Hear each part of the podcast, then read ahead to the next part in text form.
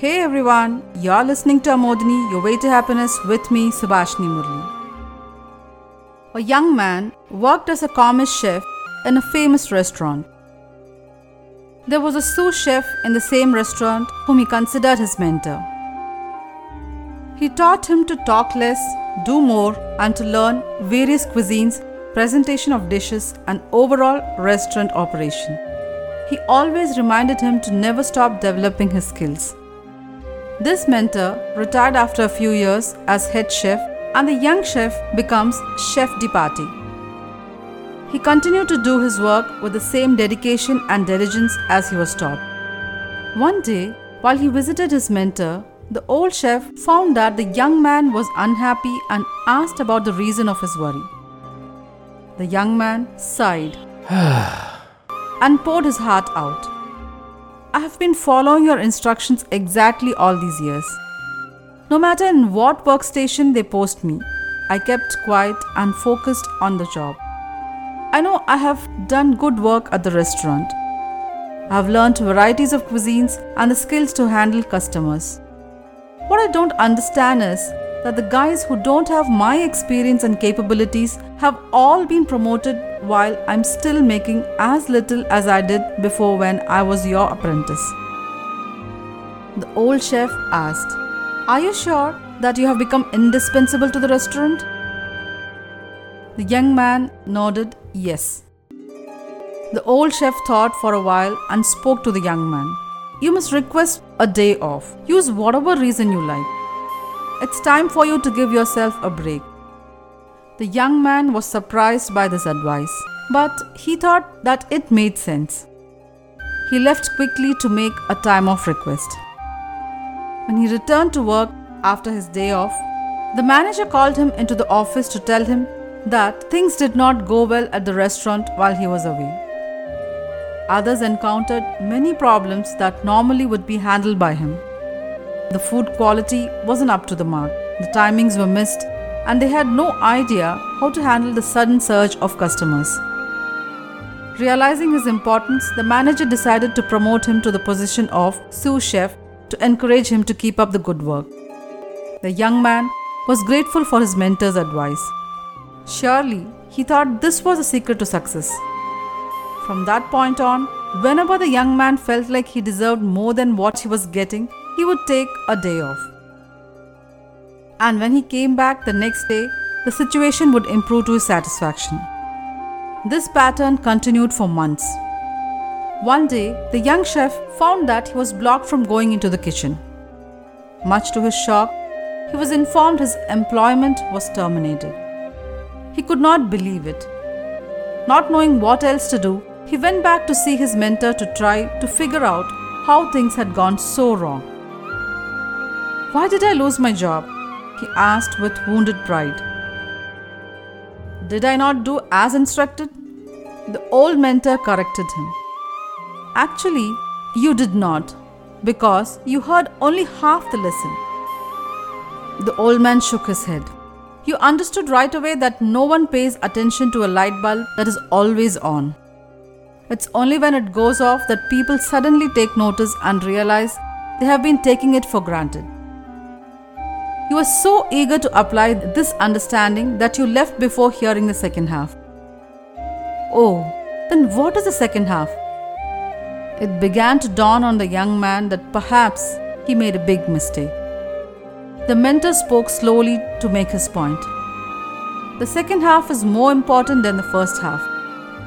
Whether you like it or not, everyone is replaceable. If a light bulb goes off frequently, then sooner or later it will be replaced with a more reliable one.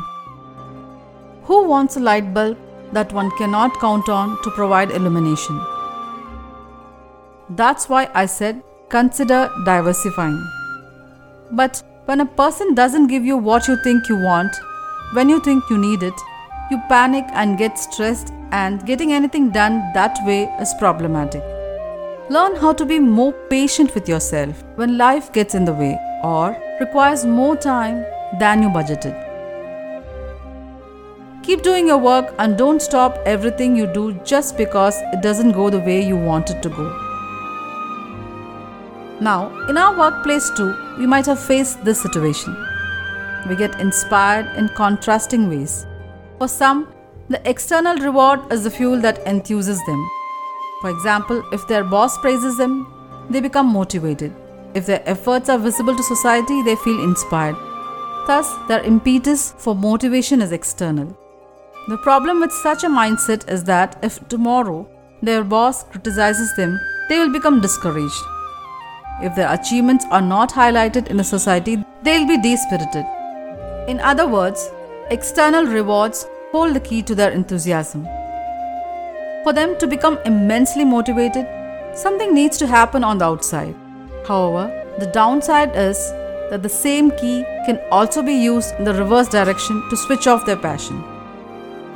Some of us are introverts. We work diligently, we are sincere, we never let anyone down in the team, help our teammates to improve productivity, and expect our boss to understand our capability, recognize our efforts, and reward us. But some inefficient team member gets ahead of us, boasts about himself, takes the credit, and gets the promotion which is due to us. Dejected and demotivated, we even think of leaving the job. In contrast to us are the internally motivated people. Whether the external circumstances are favorable or unfavorable is immaterial to them. They create inspiring thoughts, values, beliefs, and goals within themselves.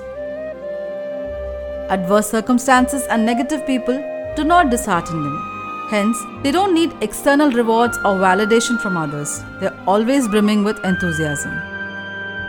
But how do they do it? By being assertive. That means neither being passive or aggressive.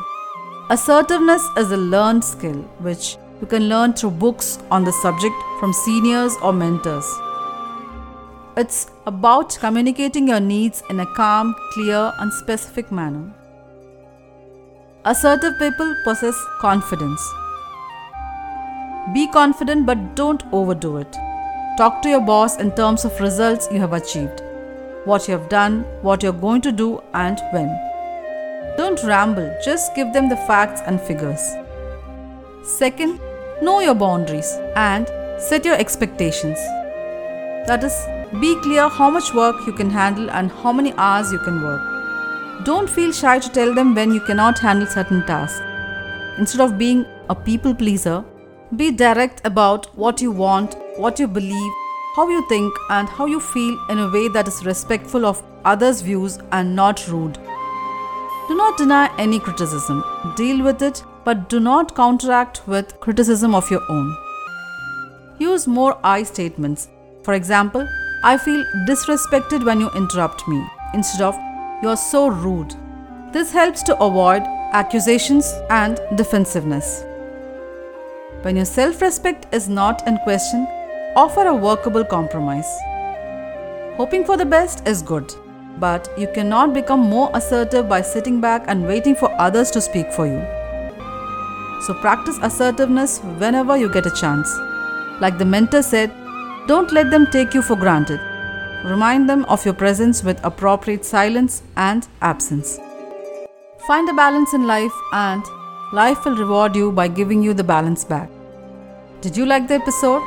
Then let me know your comments about this episode on my Instagram page and also share your ideas about my show. For more daily dose of motivation, follow Amodini, your way to happiness. You can also write to me at amodinibysuba at gmail.com. Thank you for tuning in. See you in the next episode. Till then, be assertive, stay happy.